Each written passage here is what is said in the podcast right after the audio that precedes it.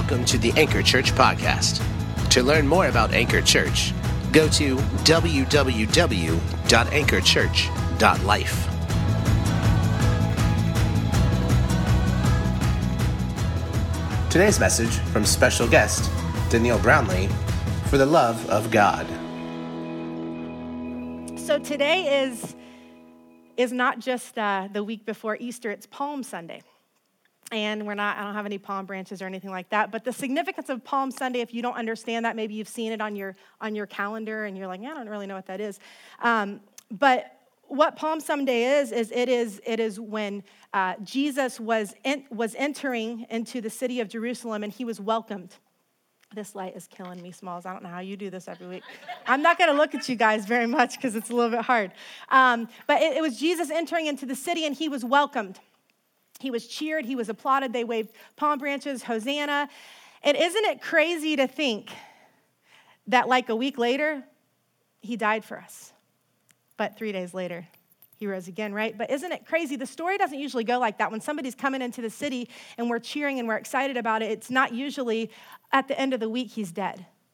And maybe if the story goes like that, it's probably because he did something horribly wrong but Jesus did everything the opposite of that. And so, um, right now, before I start, I just want to pray and I want to celebrate in this place. We don't have palm branches, and Jesus isn't walking down the city to us, but his presence is here, and I want to celebrate his presence today, here, and in our life. So, if you would just bow your head with me, and we're going to do that as we open. Dear Lord Jesus, I just thank you so much, Lord, for this opportunity, Lord, just to be emptied and filled by you, Lord, I pray it every week for Justin that you would empty him of everything that is him, Lord, and fill him everything that is you. And I pray that for myself this morning that I would get out of the way, that you would be able to do something here as we know you have us here for a reason, that you would be able to do something in spite of me and in spite of anything that I would say. May I say everything that you want me to say, and may I forget to say everything that I'm not supposed to say, Lord. And I just ask that you would be here and be honored today, that you would that you would help us to experience your presence, Lord, as, as Palm Sunday was celebrated so, so long ago, that day happened, Lord, but that today we would celebrate your presence, Lord, and it wouldn't be just something we do on Sundays or just this Sunday, but that every single day we would experience your presence and celebrate, Lord, your presence in our lives, Lord. We thank you for what you'll do. In Jesus' name I pray. Amen. So, this series, For the Love of, right? We, we started week one with For the Love of Pete. And we, we looked at the life of Peter um, and his imperfect obedience and his, his response that even though it doesn't make sense, he said, Because you said so, I will. So that was for the love of Pete. And then week two, it was for the love of the game. And we looked again a little bit more at the life of Peter. Spoiler alert, we're going to look at Peter a little bit again today. Um, and it was him walking on the water. And we kind of saw that from a little bit of a different perspective. We, we focused on how hard it is to see Jesus when all we can look at is us and when all we can see is us. And then last week we looked at for the love of money and we talked about um, kingdom minded living and how that is, that is a giving mentality. Uh, kingdom minded living is a giving mentality. And so the Bible was clear about that in Scripture. And, and today I get to talk about for the love of God. And there's a lot of pressure with that because I, I told Justin, I said, man, it stinks because this stuff's all about Jesus, and I want to try to tie Jesus and everything in there to all this before Easter, but man, it, God and Jesus, it's all the same. It's a little confusing, right? So we're going to talk about God and we're going to talk about Jesus today. Um, so as, as we look at scripture today, we're going to look at the visible love of God. Um, it's an example that he set for us, and, and he's kind of going to talk to us about how to show it, how to see it, and how to understand it. Everyone say with me, love. love. Say it like you mean it. Say love. Love. love. Showing visible love. So, love is this thing that ties everything that we as Christians say we believe, right? It, love is the thing that ties all of that together. Love should be where we start, our starting point, and love should be where we end. It should be our finishing line. Love is going to guarantee that we're not going to fail. Love is the thing that guarantees us that we are not going to fail. So, showing visible love. The passage that I want to read and draw from this morning, it's found in the book of John, chapter 13. You can look at it in your Bibles. Um, I don't even think what I'm going to read is the same version that's on the screen. So if you just want to listen to me, I'll give you a pretty story voice. And so you can just listen if you want to do that. Um, but the Bible says in, in chapter 13, verse 1, it was just before the Passover festival. And Jesus knew that the hour had come for him to leave this world and go to the Father. Having loved his own who were in the world, he loved them to the end. Some versions say that Jesus was now going to show the disciples this full extent of his love. Verse 2 The evening meal was in progress, and the devil had already prompted Judas, the son of Simon Iscariot, to betray Jesus. Jesus knew that the Father had put all things under his power and that he had come from God and was returning to God. So he got up from the meal took off his outer clothing, and wrapped a towel around his waist. After that, he poured water into a basin and he began to wash his disciples' feet, drying them with this towel that was wrapped around him. He came to Simon Peter, who said to him, Lord, are you going to wash my feet? Jesus replied, You do not realize now what I am doing, but later you will understand. No, said Peter, you shall never wash my feet. Jesus answered, Unless I wash you, you have no part with me. And the story does continue. There's more conversation, there's kind of debate. Um, and Jesus tries to use this moment as a teaching moment. And ultimately, he commands his disciples to do for one another as he has done for them. So he's showing them how to do this. Later on in that chapter, if you look at verse 34, it says, So a new commandment I give to you love one another as I have loved you so you must love one another. By this, everyone will know that you are my disciples if you have love for one another. So this idea of love, it's not, it's not like a man idea. It's not just a good idea, a sweet idea. It's not just a current churchy idea. It's an eternal kingdom idea, and he lays it out for us here. It's this value that allows us as a church to go out and to be what God has called us to be, because that's what he told us. By this we will be known by how we love. He didn't say anything else. All these other things that we get so stressed out and focused on, he said nothing about that here. He doesn't want us to be known by anything but his love. He wants us to be marked by that. At this place in scripture, he's coming in on a landing on his earthly ministry. He's been here, he's been hanging out with these guys that have become his best friends for three and a half years. But you know, he had a bunch of stuff on his mind because he knew that the cross was just around the corner. He knew that Calvary was about to occur. He, he knew that the church was just about to be launched. Jesus was in a season of urgency, and maybe you're here today and you are also in a season of urgency. Maybe it's not the cross for you, but maybe it seems just as heavy as the cross. And so, what Jesus does is he pulls the disciples together and he, he tries to break it down so clearly for them what their life should really be all about. So, he finds himself at this evening meal, and this is important. I want you to catch this he recognizes there that he was going back to the Father. See, he had come from the Father and he knew who the Father was. It's going to say it on the screen. I want you to get this. He knew who the Father's, because he knew who the Father was, he knew who he was. Because he knew who the Father was, he knew who he was. And so he would remove himself from that evening meal and come back with this basin of water and he would start to wash his disciples' feet. It shocked his friends. In doing so, he's, he's teaching them this lesson, and he kind of knows they're going to be shocked. But this lesson wasn't meant, meant to be made just then to those disciples. It was to be resonating with us to this day to learn from it, and we're going to learn from it today. As he's doing this, he gets them to listen, and in turn, he brings this commandment that we talked about in verse 34 this heavenly declaration. It's this new commandment to all of his friends, to his disciples, to his followers, to anyone who declares themselves as a Christian. This is what I want you to hear, he says love one another. Just as I am loving you here in this situation, so I want you to love one another. And by this, everyone would know that you are my disciples. If you can show this kind of love that Jesus was showing, you're going to be marked as his. You're going to be marked as one of His because of this love. I love that. I love that thought that it doesn't take anything else. I don't have to wear a t shirt. I don't have to wear a special bracelet. I don't have to give an Easter invite out.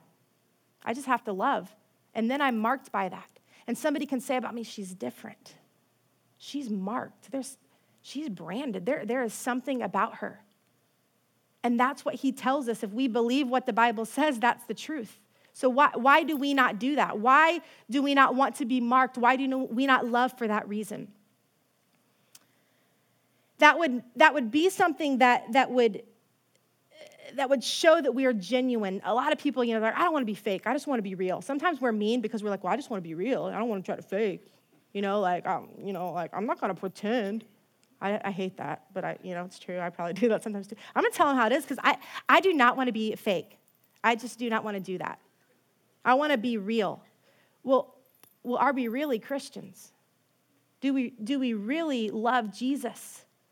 Because it's going to come out in every single thing. It's not, it's not about our skill, it's not about how well we can sing, how well we can speak, how well we can work, how hard we can work, how many hours we can work, how many things we can check off of our to do list. It has nothing to do with any of that. How smart you are, how dumb you are. It's all about love. And this would, this would not only be our distinctive, but it would be our declaration to the world because Jesus said, if you would learn to love each other, then the world would take notice. The whole world would know that you are my disciples if you would have love for one another. In other words, what Jesus is saying is genuine, authentic Jesus love is the most powerful force towards revival in this world.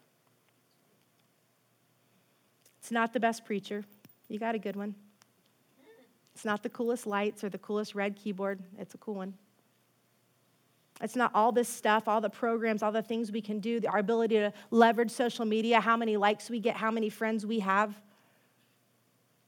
What is going to cause us to share the love of God that transforms and changes and saves this world is our ability to ensure that love is always blooming inside of us. It's always blooming inside of us. It's by this everyone would know that you are my disciples if you have love for one another. So you want to be sure that you're this authentic, card carrying, 100% member of church of the church of Jesus, that you're, you're this great Christian, well, it can be told by how much you have love in your lives. You want to know how to tell your friends, how to show your friends who Jesus is? You want to spread the good news, the gospel that God called us to, and declared us to do. How do you do that? You have to love one another. That's what Jesus said, and it's simple. He was very simple. It was pure, it was clear. It was this new commandment that I give to you, and it's kind of like that's a new thing because we've been hearing it forever. But I'm going to go ahead and say, we've been hearing it forever. Are we doing it? I think we still need this new thing. We still need to pick up on that. So let's make it really easy. It's, it's three words love each other. Love each other as I have loved you. If you do that, the whole world will begin to take notice if you have love for one another. It sounds easy, right? Yeah, nod your head. Talk to me, talk to me. Sounds easy, but I don't think it's as simple as it sounds here on these pages and in scripture. You see, I think most people, if you've been around church for a while, you would say, Yeah, I recognize that. Love is what kind of everything's about, it's the key. Most of the New Testament is about love. Most people, maybe even who haven't been around church, they'd say, Yeah, well, the church is about love. Or maybe you have a bad picture where the church wasn't about love for you. I'm sorry because I'm a part of the church and the church is about love. And if you've been burned by that, I'm glad you're here today because this church is not going to burn you because we're going to love you no matter who you are. We are committed to that. and That is a value of who we are at Anchor Church. I would say that living out loud in love like Jesus is challenging. I don't know about you, but for me, that's hard. It's a hard thing to say, hey, I'm defined by love. Everything about me, people just know that I love. Greed, not a problem. Ego, no biggie, that's an easy one. Being about me, right? That, that's, that's easy. I'm an expert at those things, but living a life that's marked by love, the whole world would take notice of it. That's a greater challenge. Another challenge for us that this, this word love that Jesus was talking about is that it's a specific kind of love. So we live in this day and age where love is a very generic or it's this broad general term. In other words, when Jesus said that this kind of love, it would mark your life, this kind of love would carry this gospel to the uttermost parts of the earth, this kind of love is a very specific love. And what's happened over 2,000 years is that this word love has become very diluted. It's just a ho hum, kind of an ordinary, everyday word. Every song you hear, every book you read, every movie you watch, every TV series that you're addicted to, they seem to be about what? Love. We love everything, right? I love my husband. I love my kids. I love my parents. I love my church. I love warm sausage biscuits from Chick fil A and a Diet Coke with lemon on my way to work in the morning. I'm late sometimes because of it a lot too. But I love it, right? I love Sunday afternoon naps. I love Monday night family dinners. I love so many things, but the problem is because love is applied to so many areas of our life, it gets pretty diluted and we have a hard time understanding what it really is and what it's meant to be. But this word was not a generic term, it was a very specific term. And unfortunately, it hasn't translated well to our modern language.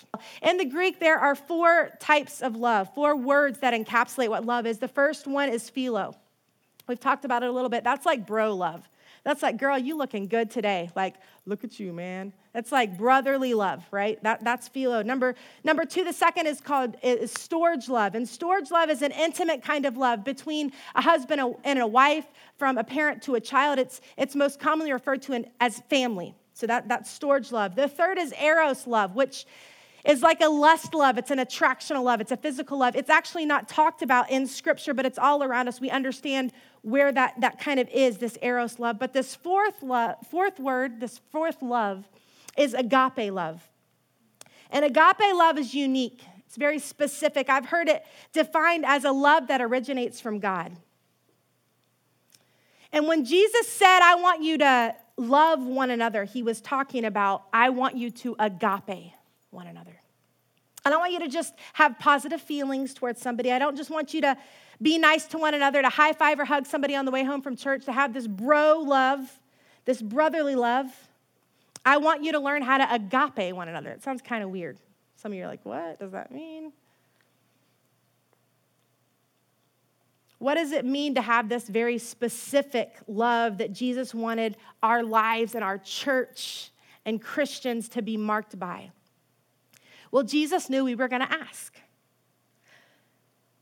So, Jesus places in Scripture this very example of what this love means, what it means to live out agape love. And that was what was happening at the beginning of John chapter 13 when Jesus says, Love one another as I have loved you. He was literally referencing the scene that he had just been a part of, just happened at dinner. Jesus had done something kind of wild there. He had kind of done something controversial because the master came out of his position of power from behind the table and he came out front with this basin to wash his disciples' feet. That was like the job for the lowliest of the low. It was common to wash feet, but it was not common that the master would wash feet. That was agape love.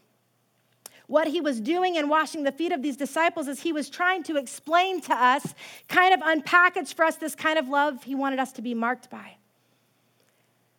I want you to think right now in your life as, as men, as women of God, as husbands, as wives, as moms, as dads, as friends, chasing Jesus, those who volunteer in church. He's saying the same kind of love I show here at this dinner table, I want you to show for the days to come. So I want to just break down for you what is special about agape love. Where does it come from? Where does it come from, and how do we develop it? Because I don't know about you, but as I move forward in life, I'm, I'm not old, but as I get older, I don't want to learn a bunch of new skills. But I do know I want to become a greater expert in love. And maybe that's you today. I think if I do that, my husband and my kids are going to thank me. I think those who I sit around at work, they're going to thank me. I think ultimately the way I love God, Anchor Church will be a better place for it. The way we love what we're around will be better for it. If we would take this next step in showing this agape, this visible love. So if you're taking notes, you can write this down. One, agape love comes from understanding how loved you are by the Father. A lot of people who've been around church for, for a while have recognized the story of Jesus washing feet. Maybe you've even seen a pastor wash somebody's feet before. But what a lot of people overlook about this story is the verse that sets up this entire episode. The Bible says, if you look again in John 13, 3, that this is the precursor to the washing of the feet. The Bible says, Jesus knew that the Father had put all things under his power and that he had come from God and was returning to God.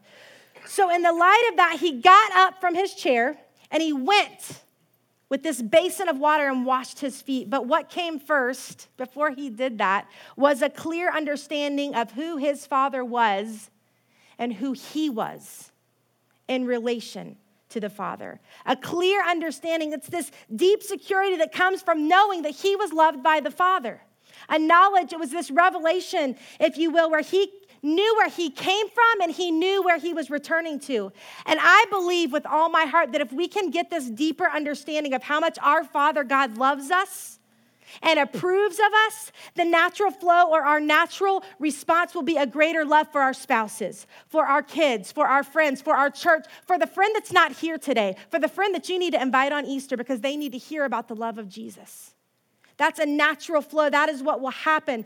Because I've seen it way too much in, in my life that those who know love best are the ones who give love the easiest. Let me say that again. Those who know love best are the ones who give love the easiest. You can flip that coin. Maybe it's you. Maybe you've been around someone who's experienced it. But you know, the ones who find it hard to ever really love and to receive love, and they feel they don't feel secure around those who, who are saying that they love them, they're the ones who, hi, who find it hard to express love or give love or show visible love. And I like how the point is made here at the beginning of this story that Jesus had the capacity and the ability to show this transformative, this visible, this agape love, first and foremost, because he knew he was loved by the Father. I mentioned earlier, my parents are in the room. Now, many of you can, can nod and agree that when you meet someone's parents, it all clicks right? If you know what I mean. If you're dating in the room and you haven't met the parents, don't make the next step until you meet the parents because then it's all to make sense. So I can say for myself personally, I believe that I truly understand or have understood this love at a young age because of my upbringing. I was brought up in a loving, affirming, encouraging, and inspiring, a building up one where I understood that love because I knew that love. I knew I was loved that way. And I believe that a loved individual will love individuals. A loved individual will love individuals. And maybe you're here today and you're like, I can't love because I'm not a loved individual.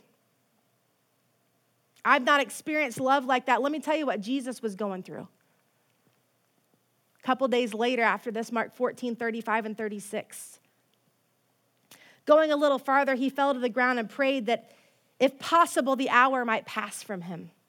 Abba, Father, he said, everything is possible for you. Take this cup from me. Yet not what I will, but what you will. It's interesting that Jesus can still call God Abba Father. Abba Father is a term for like daddy like a loving, endearing term, when he is considering what's coming. That cup that he's asking, take this cup from me, it involved being beaten within inches of his life, having the crown of thorns jammed into his skull, having flesh ripped off of his back, nails driven through his body, and bearing this wrath of his father. This doesn't exactly sound like he's being loved or protected. Not the kind of guy you want to call daddy. Yet Jesus does, and I think it's shown here again. It's because Jesus knew his Father better than we do. It's another picture of this truth that he knows his Father. He knows a truth that we have to keep in mind when we're going through a rough time. If we can't keep in mind that we're loved by the Father, this season of suffering, we can't get through it.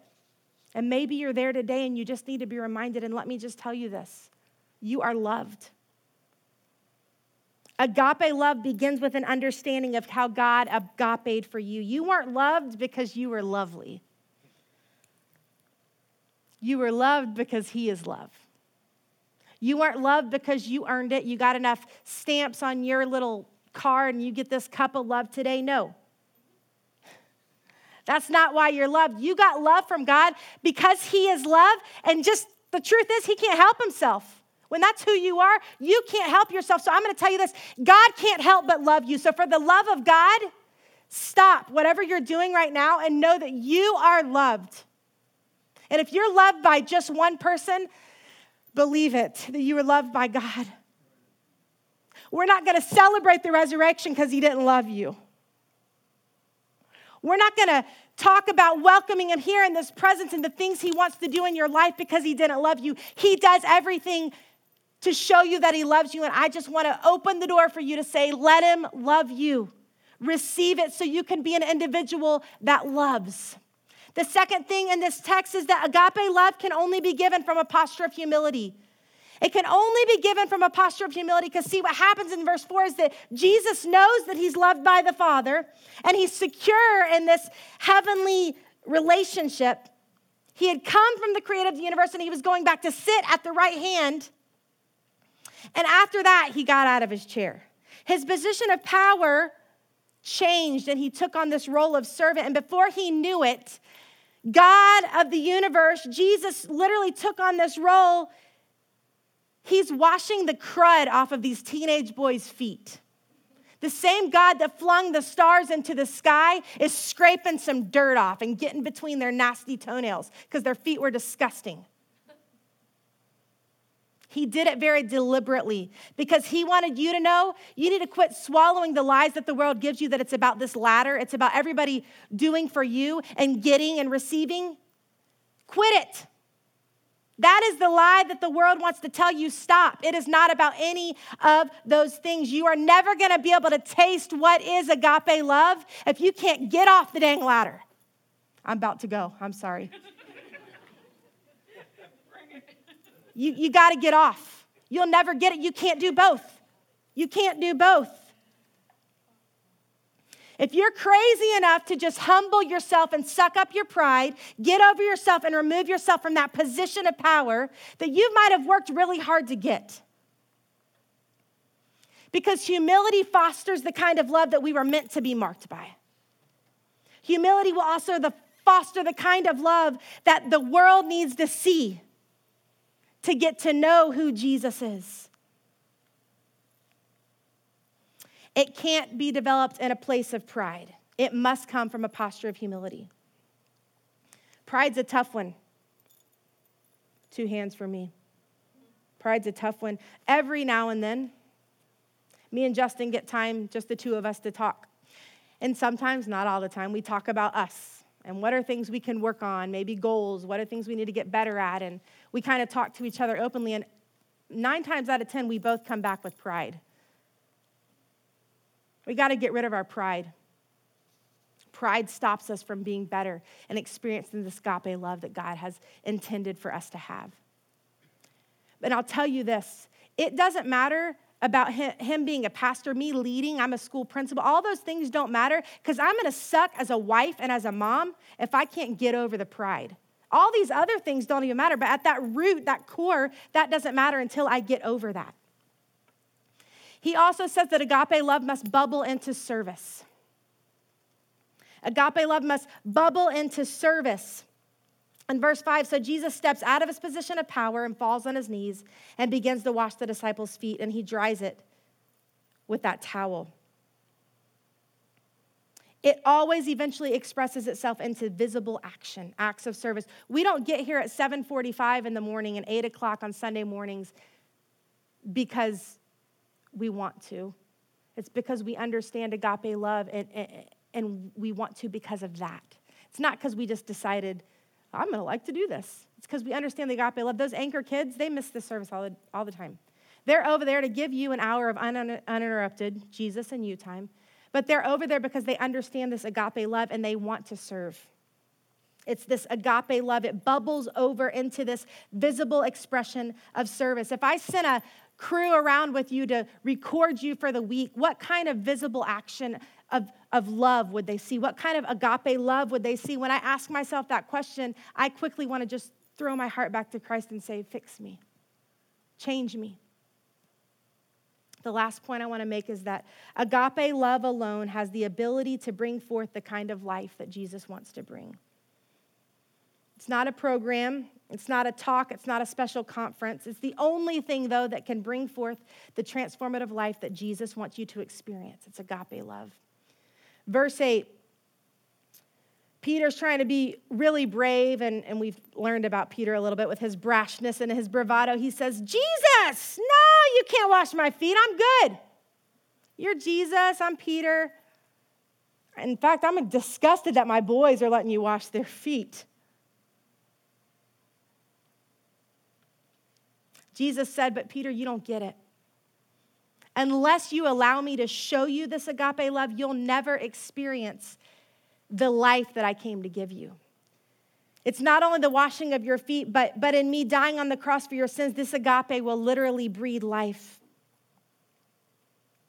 And I want you to get this today within your being that when we become men and women that are empowered by the Spirit, that are following His voice and living fearlessly, being marked by faith, we begin to show agape love to one another. And you know what results in that? What results is life life for our marriages, life for our children, life for our ministries, life for our church, because agape love always produces life.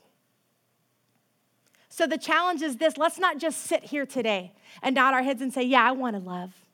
Yeah, I got that. How about if we said, I don't seek to be an expert in much in life, but man, I want to be an expert when it comes to love. And not just a nice love or a polite love or a brotherly love, but a radical, transformative love, an agape love, a visible love. I want to implore you when you